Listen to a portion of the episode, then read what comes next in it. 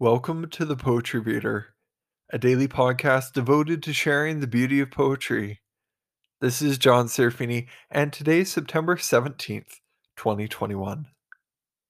Each month, I present selected works from a different poet, and this month I'm reading poems by Christina Rossetti. Today's poem is Somewhere or Other. This poem was written by Rossetti in 1863. Somewhere or other. Somewhere or other, there must surely be the face not seen, the voice not heard, the heart that not yet, never yet, ah me, made answer to my word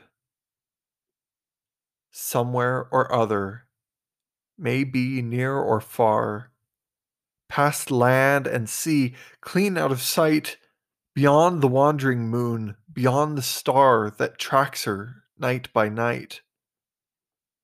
Somewhere or other, may be far or near, with just a wall, a hedge between, with just the last leaves of the dying year fallen on a turf grown green. Somewhere or Other by Christina Rossetti. Thank you for listening to The Poetry Reader. To find more episodes, please visit johnserafini.ca.